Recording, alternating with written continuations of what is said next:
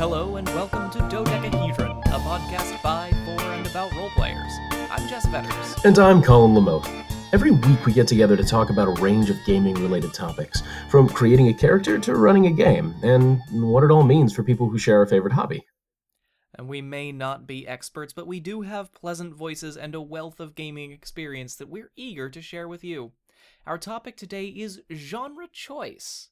But before we get into it, Colin, you have celebrated recently a very special event. Mm. What was that special event? That would be fifth session without collapse in my Friday game. and as we all know, five is the magic number on that one. I mean, if your plot hasn't come together in about five sessions, then you know you you know you have to go back to the drawing board and figure out what it's going down. Incidentally, that's exactly where I am. Um, Hmm. we have not gotten into the main plot. Um, mostly the players are just figuring out their characters and doing inane side quests to figure out their characters, which I guess works out really well for them. But it, it leaves me as a DM feeling like I haven't directed them enough, which is which is a difficult place to be. Although not the question you were Say, uh, actually asking. Would you say it leaves someone feeling like uh, somebody else blew out the candles on their birthday cake? And we come right back around.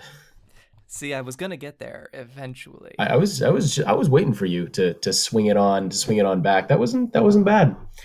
Well, when it comes to segues, I'm pretty uh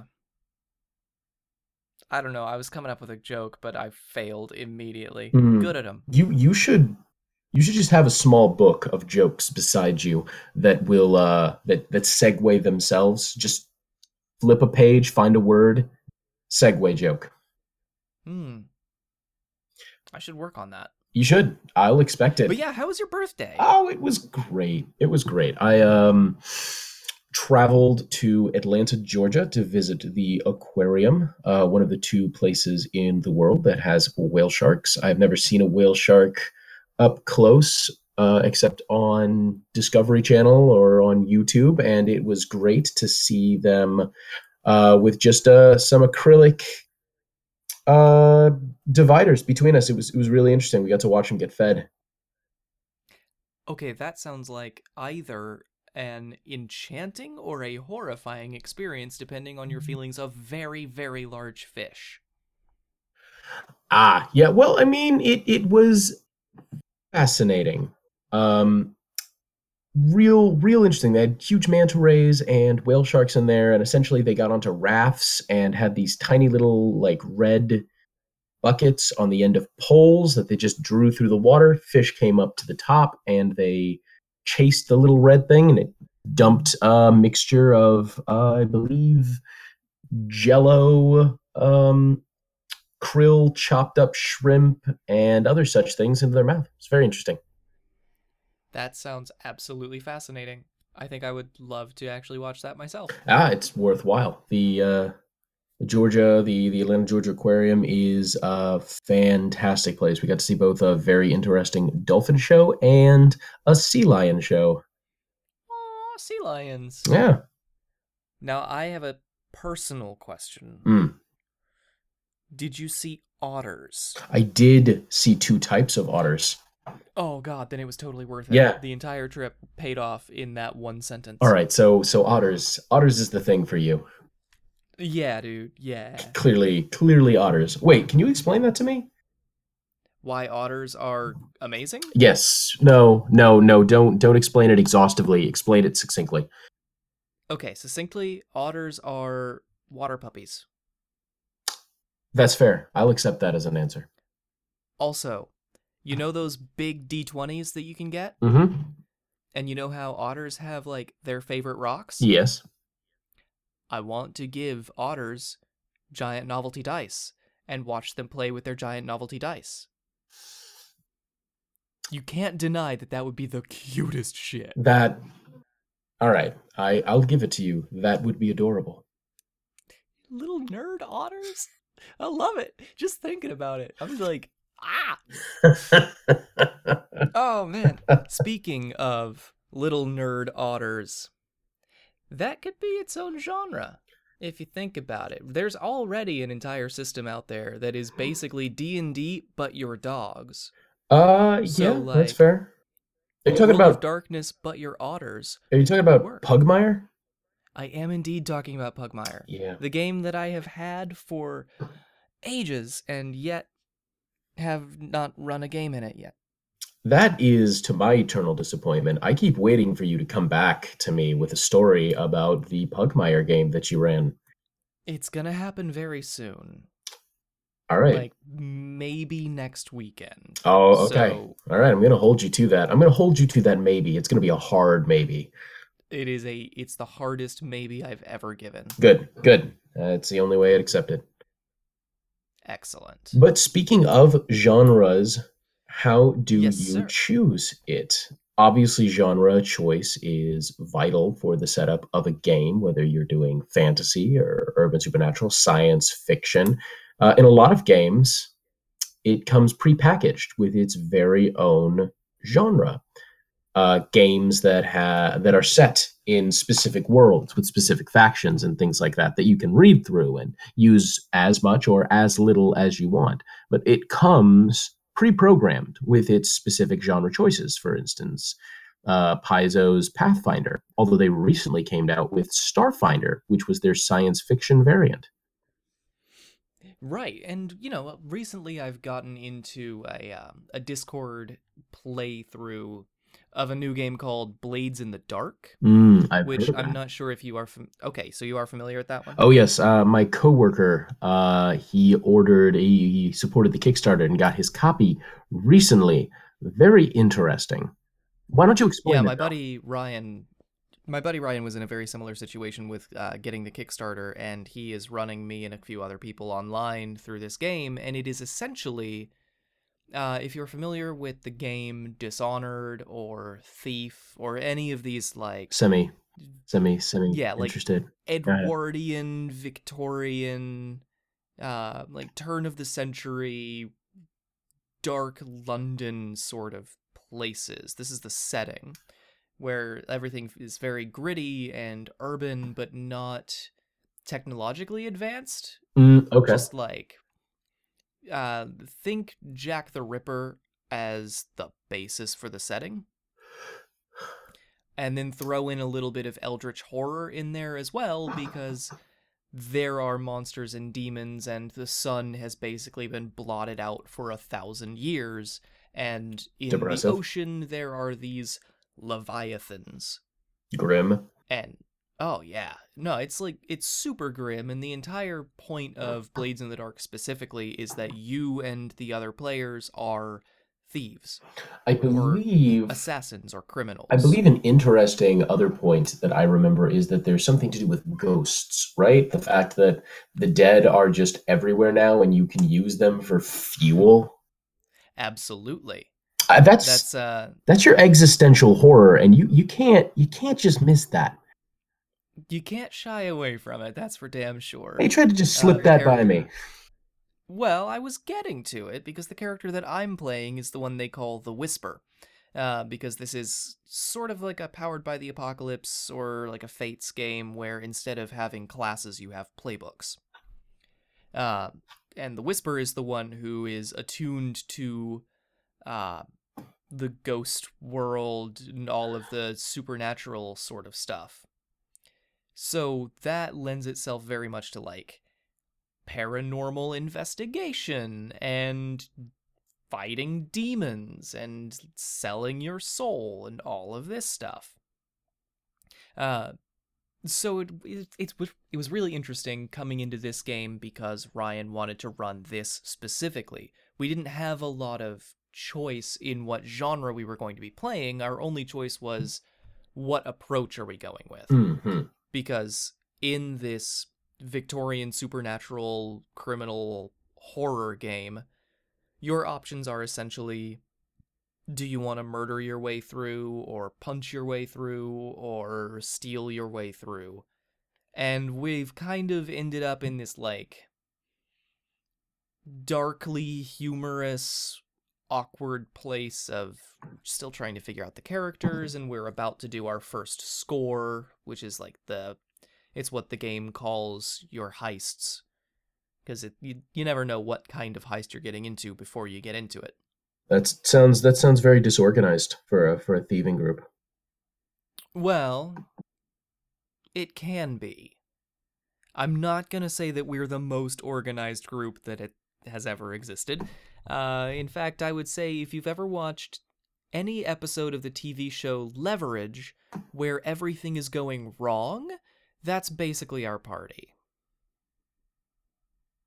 Somebody out there just laughed at that. Somebody probably did. That person wasn't me because I actually haven't seen that. Oh, I think you would really like that show. Oh, maybe I'll check it out. Well, they just took it off of Netflix. Okay, maybe I won't check it out. But yeah. So let's let's talk a little bit about genre because in a lot of the more popular role-playing games that are out, uh, genre is not really a choice that you have. It comes well, pre-programmed. To an extent, because you can play Dungeons and Dragons out of one of the settings in the books, and like even if you're on the Sword Coast, you're not necessarily playing like Tolkienian high fantasy. It's very easy to take that setting and say, all right, we want something like a swashbuckling comedy out of this, along the lines of Errol Flynn. Or we want a uh, sex fueled romp with danger and dungeons, or like you can get a lot of different genres so out of a pre-described set permutations of of greater genre choices. Absolutely. And those permutations are where everything lies. Okay how how about you? Do you hardline do you mainline your genre choice when you yourself run a game? Do you decide this is what it's going to be about and anything that we run into that is kind of against this genre I'm going to shy away from? Or do you allow the genre to evolve with player interest and direction? I do always enjoy bending genre and going against the conventions that players might expect. But at the same time, you can only do that very effectively if everyone knows what they're getting into in the first place. So, if I'm running a game and I know one of the things that I want to do is, say, subvert the idea of what a paladin should stand for, mm-hmm. which is a fairly easy thing to do in a high fantasy game. You might end up taking them in sort of like a like a Judd Apatow college comedy sort of vibe that would be one way to completely subvert the idea mm-hmm. of the staunch and stoic, good for all paladin. Is like, you know, have them cracking jokes and being completely irreverent, and yes, they are still going strong with this idea of like, I protect the weak and I am involved in seeking justice. But at the same time, I'm definitely gonna rip every fart joke that I can along the way.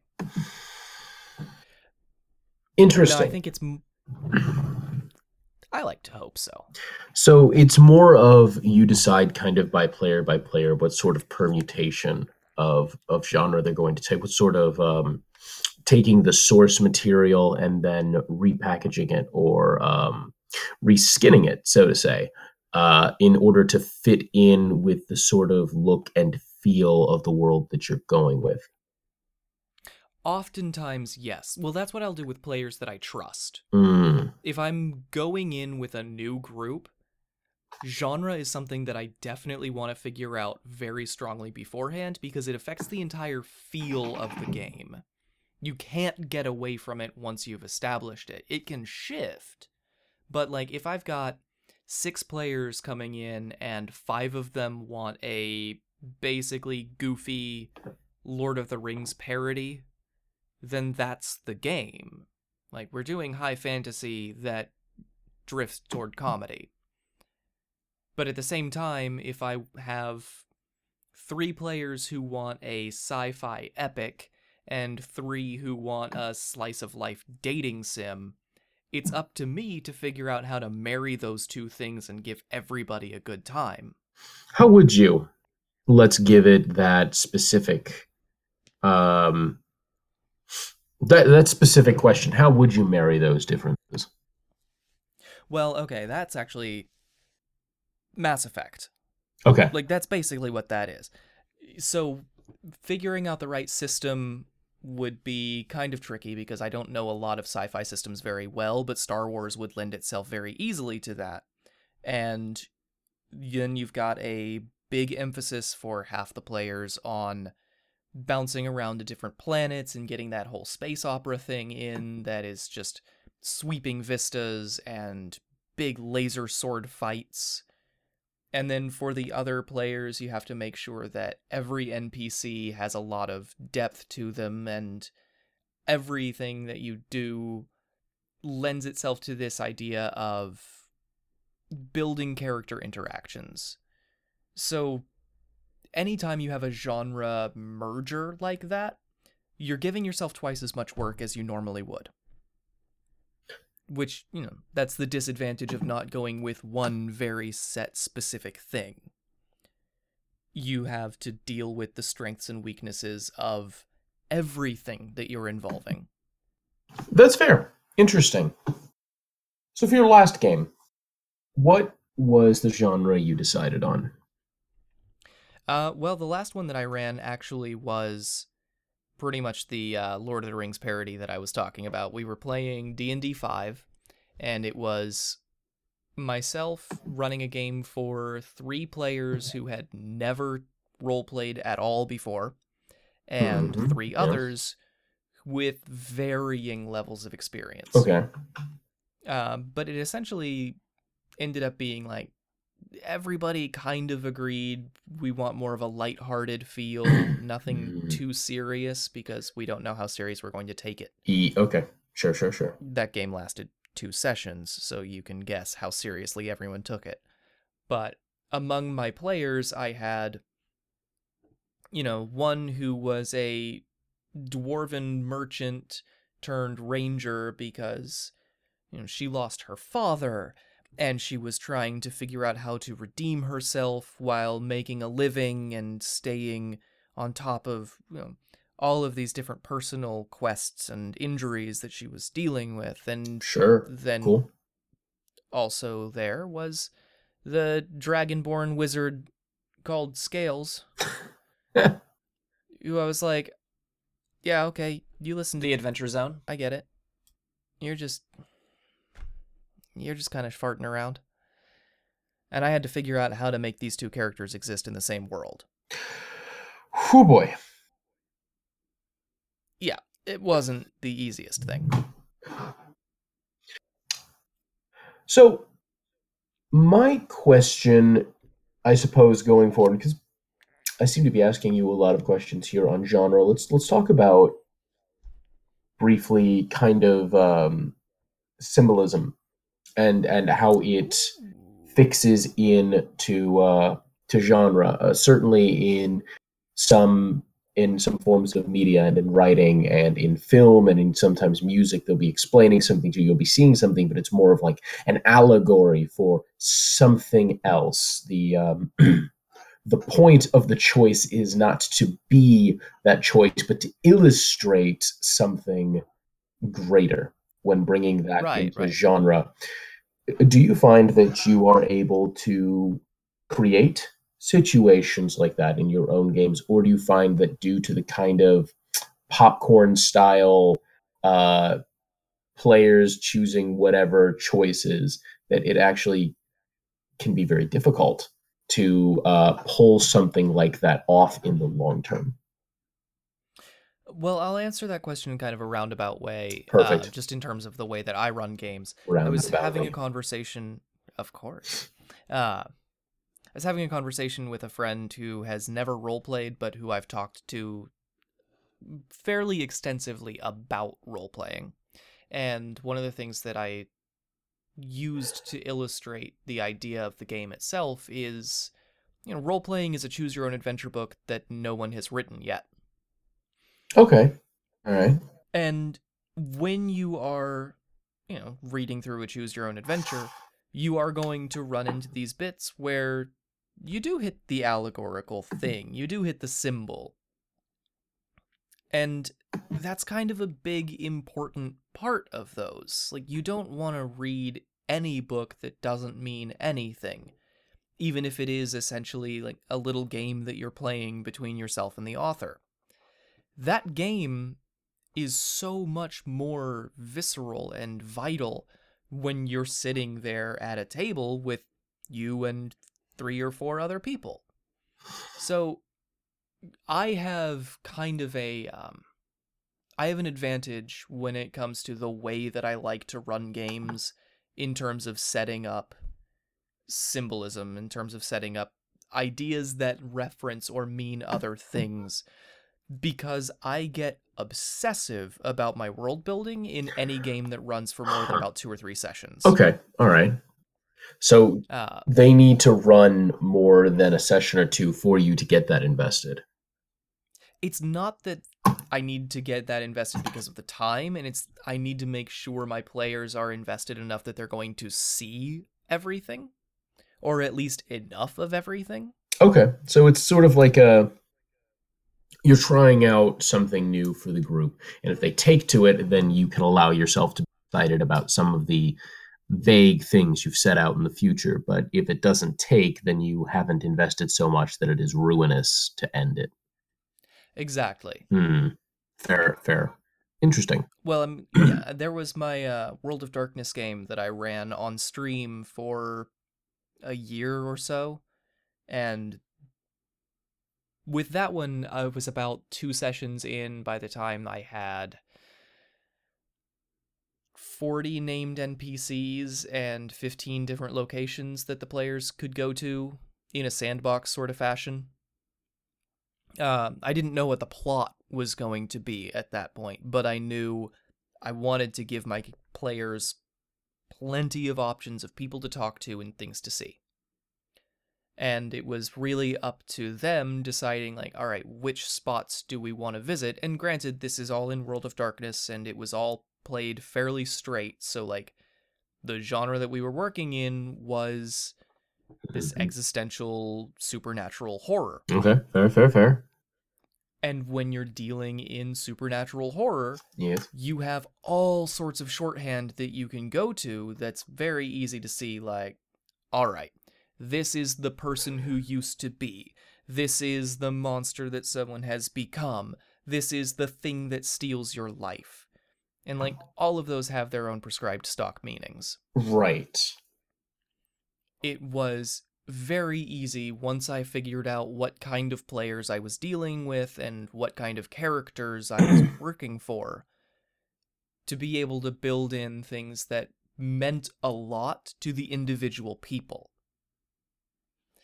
And I think that's one of the advantages that you get when you're dealing with you know, a group of players that you know pretty well, is you can really figure out like what in each genre affects each yeah. player. Okay. I I see what you mean. I used to know, and it's been a long time now. I used to know somebody who would sit down when they um, made a game and decide what three grand themes would be uh, focused on in the session. And let's say they chose um, snakes, claustrophobia, and um, alienation.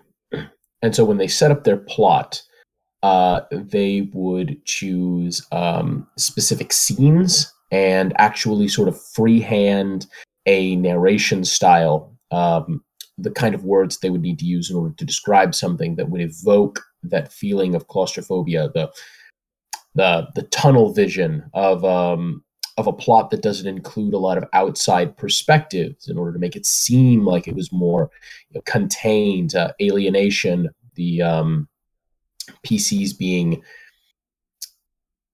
sort of outside uh, the general narrative was going on with the NPCs around them. They were just kind of alienated what they did. It, it didn't it didn't focus. And then the more um, symbolic aspects of a snake, oh, themes of rejuvenation and uh, venom, uh, things like that. And I remember being at once uh, sort of jealous and exhausted listening to uh, that person describe it. Uh, it.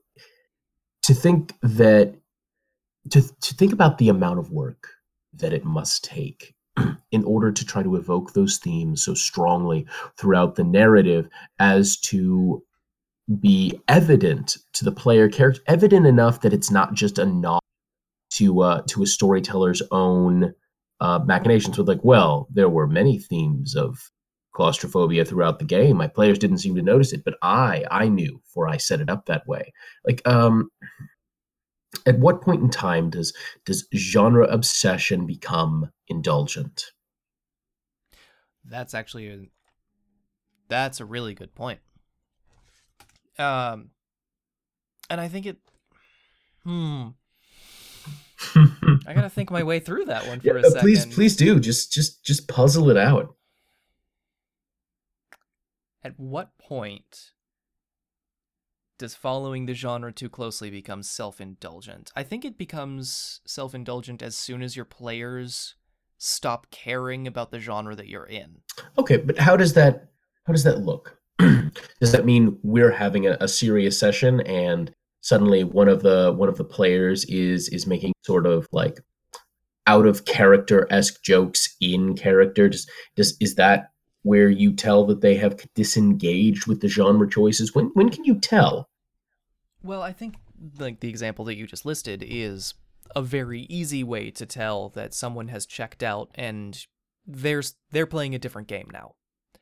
But it can also be fairly simple to tell when somebody is just kind of going for something that doesn't exactly fit. So, you know, if mm. you've got your, you know, your Tolkienian swords and sorcery epic. Yes. And somebody starts looking for a mystery that you haven't put in. Ah, ah. Like, they're needling with this one NPC who you voiced something in a very peculiar way, and suddenly they've taken that as a clue. Okay, all right. But so I feel like in our cases, if a player decided to do that, we were running a high rolling adventure. A player was like, that person just does not seem right because of X, Y, and Z things you, you hadn't even thought of when you played the the NPC in the first place. Do you say, uh, no, you're you're wrong, let's just move on? Or I, I feel like just you sit back on your heels for a second and think, yeah, why were those choices evident? Who who is this NPC and how does this fit into the main plot now that the character's interested? It's not like a, a willing, like flagrant disregard for the storyline, as long as it's an in-character decision to be a flagrant disregard for the storyline or the genre choice. Right. No, and absolutely. Like if I haven't invested too much into making sure that that interaction was supposed to go a certain way or was supposed to lead to a certain thing and then I'm like actively disappointed that a player has taken it out of left field then I will 100% roll with like oh yeah no you you were right this guy is a little weird what right. about that and if I've got to pause a session for 10 minutes so that I can you know run into the bathroom with a notebook and hide away and, you know, create a new mystery. I'll do it. So in this scenario, the the over the self-indulgence of a DM or storyteller when they follow a, a genre too closely is when they ignore the player's in character actions that shift genre. If they if they constantly try to minimalize or refocus it back to a, a, specific purpose without it being a, a natural story decision. Like if you don't want it to be an investigation and this guy never had anything important, you assign something of maybe small importance to them that the player can feel like, oh, I wasn't just wasting my time. This wasn't a waste of time. There was something there, but now we can get back to the main storyline. Exactly, exactly. So the But as soon as you actually like start ignoring your player's desires, you're not playing the same game anymore. Hmm, I see. But on the other hand, a DM also or storyteller also needs to know where the story is going and and what themes to focus on, or else they can sort of lose their players in the woods. If you have no direction at all and you just allow your players to set a constantly, you know, shifting thematic landscape, then where do you end up? Where we, we go right back to where how do we end campaigns if, if there's nothing? If you're not enforcing um, a theme or or or a um, or an emotion or or your storyline in any way at, at some you're not really putting it in you're, you're relying on your players to do the entire and work for you you're absolutely right there as well but i think that's why it's very important that before a game starts you have that discussion with your players of like okay what kind of game what kind of story hmm. do we want to tell okay and like genre, when it comes down to it, is just a shorthand that people can agree upon as a way to tell what kind of story you want to tell. Like if I talk to my players and I say, do we want to do modern fantasy? Do we want to do science fiction? Or do we want to do medieval realism? Like those are the three kinds of stories that I want to tell right now. What do you want to play? So you take sweeping generalizations at first and then put in the more sort of minutia, the smaller, the sub genre choices. You make those choices for yourself as a DM Absolutely. once the main ones have been decided. Especially because all of that stuff can change moment to moment. Sure, sure. Like if I'm doing a medieval realism, you know, trebuchets and frigates game, then I go from siege combat one minute to, you know, all right, this next session, you've got some downtime. You're in this town. Here's the brothel. Here's the bar. Here's the fight pit. The brothel, the bar, and the fight pit. Are these what well, villages you know, are to you? Uh, those are the three places that at least players that I'm used to will look for first. Okay. Well, okay. There is one exception to that rule, and he would always look for the chess parlor. Okay. Why? Because people want to entertain themselves, and what better way to entertain yourself than pretending to play games? Right. While you're playing games. Oh, yeah. So somebody likes to be a movie inside a movie. Absolutely. But I mean, that's that's what we're doing with all of this. Like every now and then you're going to have the session where the players are completely sideways along with the main plot. And you got to give them something to do. And that's where a nice little shift in the genre can be very useful. Okay. I think, uh, you know, as fed up as I am with Joss Whedon these days, Buffy mm. the Vampire Slayer did this better than almost any show that I've ever seen. Where it's like, hey, you know what? We're a musical this week. Yeah, I knew you were going to do that. I knew you were going to go musical. As soon as you mentioned that, I... well, it's the best example of a sudden genre shift because it's completely justified in universe. It's well done, and it's it's just fun. Have you ever secretly wished that you could run a session as a musical? Oh, absolutely. Not even secretly. Like, especially back in college when, you know, I had access to a whole bunch of actor friends and I wanted to say basically like, hey guys, if I just write some musical numbers for you, will you burst in during a game session and just turn into a musical? I'm I'm I'm glad that that that that didn't that didn't play out. I would not expect that. I wouldn't know how to react. I think that was why I wanted to do it. Yep. See, see, there you go. You're you're you're you do it for to I'm be disruptive. Of, I'm an agent of chaos. That's fair. That's fair you absolutely always were. And your characters often would go insane. Yeah.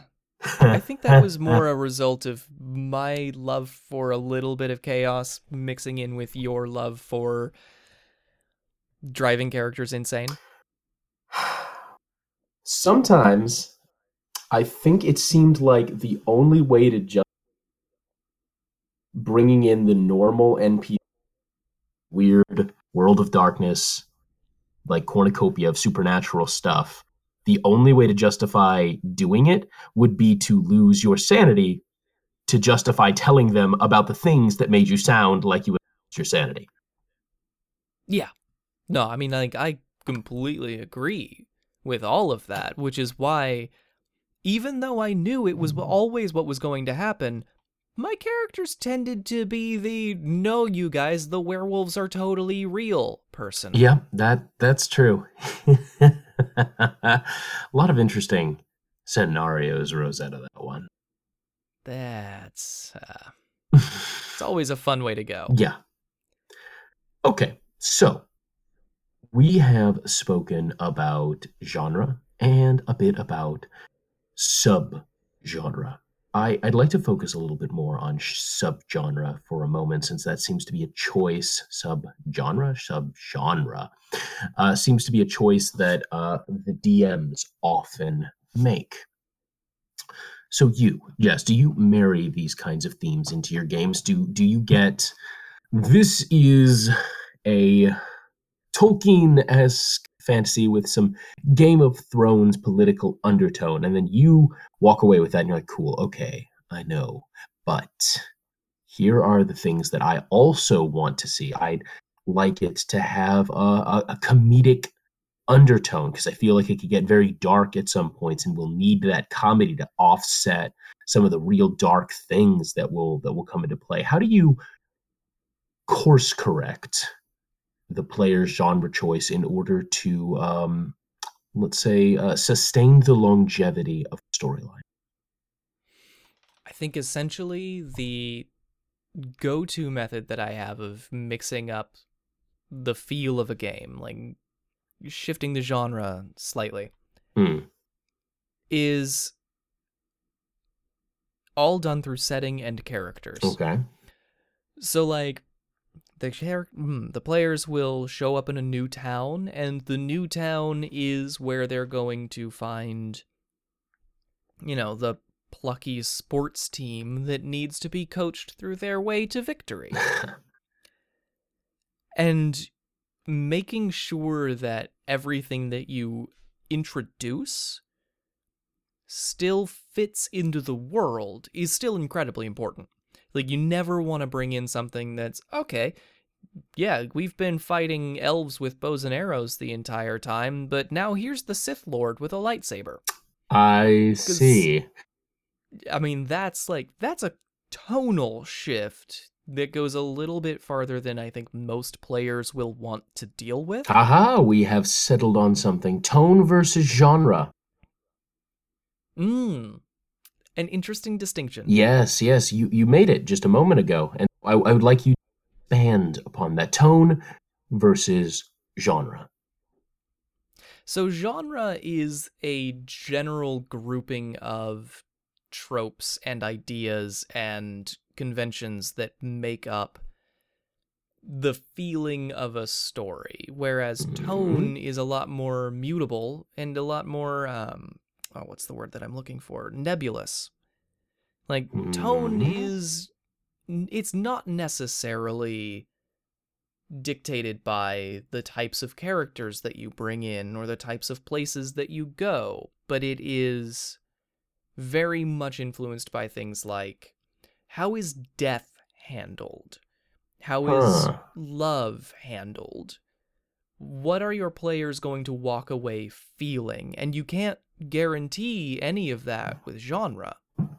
Like even in like the magical girl genre in anime, you can have wildly different ideas about friendship and monsters and like all of the basic trappings depending on which show you're looking at the tone can be so vastly different while the genre remains the same Okay.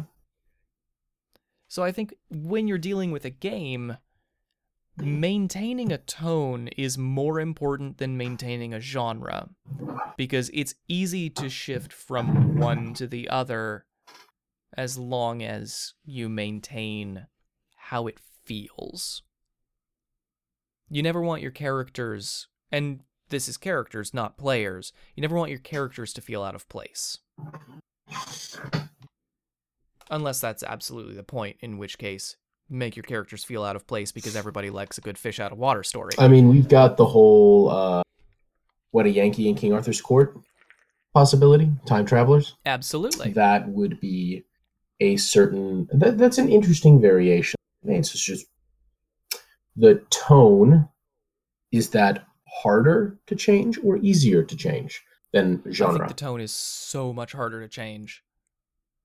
Because like it's it's very easy to shift your setting very slightly and suddenly you're in the town where you know somebody built a machine gun and congratulations now you're you know now you're playing in an old western i don't know like it's it's not difficult to shift genre if you do it gracefully but shifting the tone in a way that maintains the same through line and keeps the characters feeling real takes such a deft hand that I have very rarely seen it done well. And you know, this isn't a gaming example, but one of the few times where I actually have is in um, it's in an anime called Samurai Flamenco, Mm, yep. Where uh, you know, fairly major spoiler for the next 30 seconds in Samurai Flamenco. Uh, around episode 7, I believe it is, you go from watching this story about a model in Japan who dresses up like a Power Ranger and goes and like stops middle schoolers from littering to suddenly a guy using drugs turns into a giant gorilla with a guillotine in his stomach and murders several police officers. The tone shifts so suddenly and so hard that it becomes a very different show. I tend to treat genre as uh I guess the, the the sort of adventure that we're uh that we're going on. Kind of uh if if we were to liken this to a um to a river, genre would be the part of the world that the river is in. Are we going on an Amazon cruise? Are we going through the Rocky Mountains? Are we in Africa or Russia? And the tone would be what the state of the water is like. Tone, I tend to associate more to emotional themes than um, genre based choices that are around um, physical or story themes, uh, like the technology level, deciding between science fiction and fantasy, dark fantasy, uh, realistic fantasy, Tolkien esque fantasy.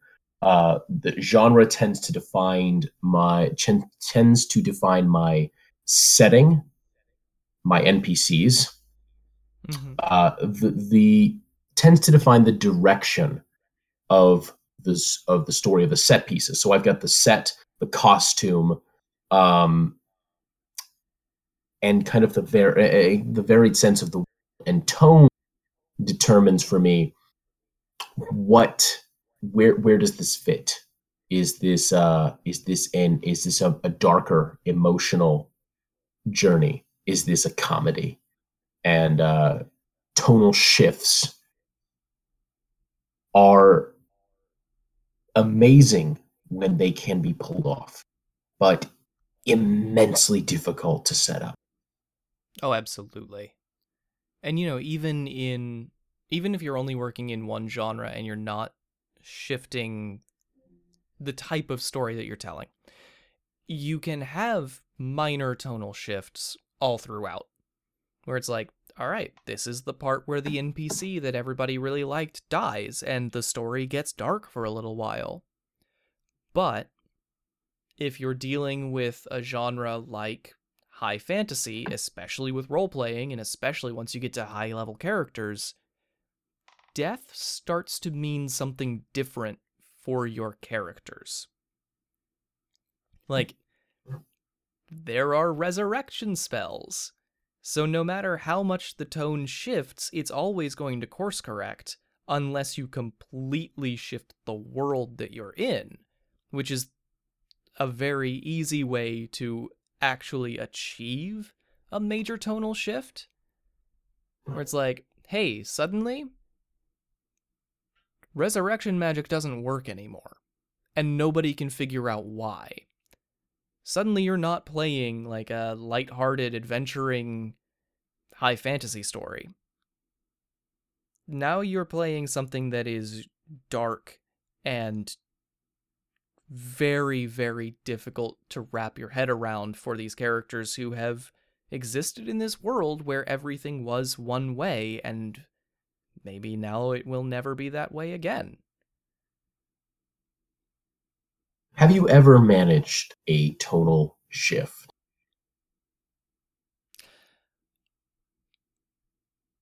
I think I pulled it off once.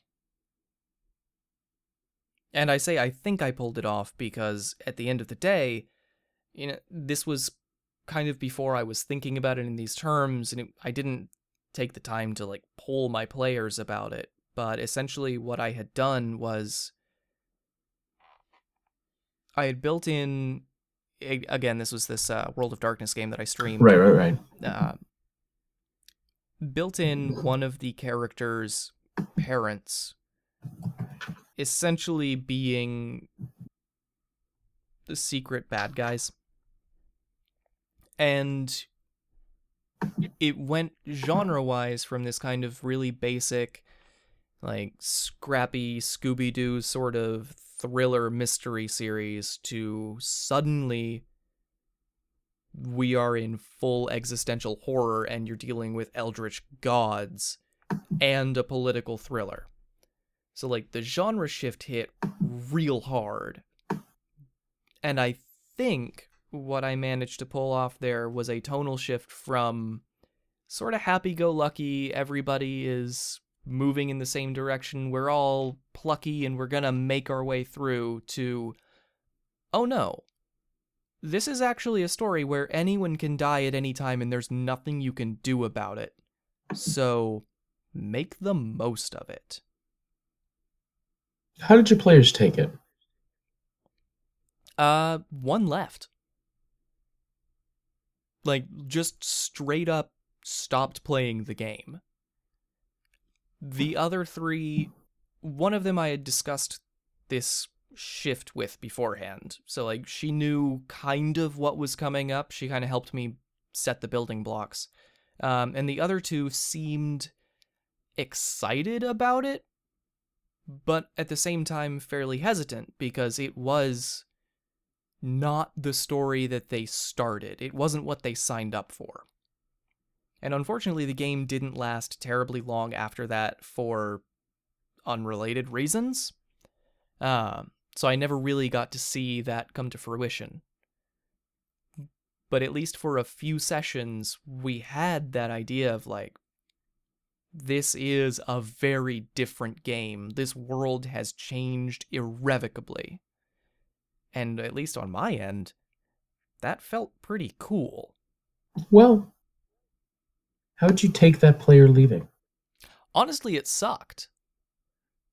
Like, you know, losing a player for any reason is rough.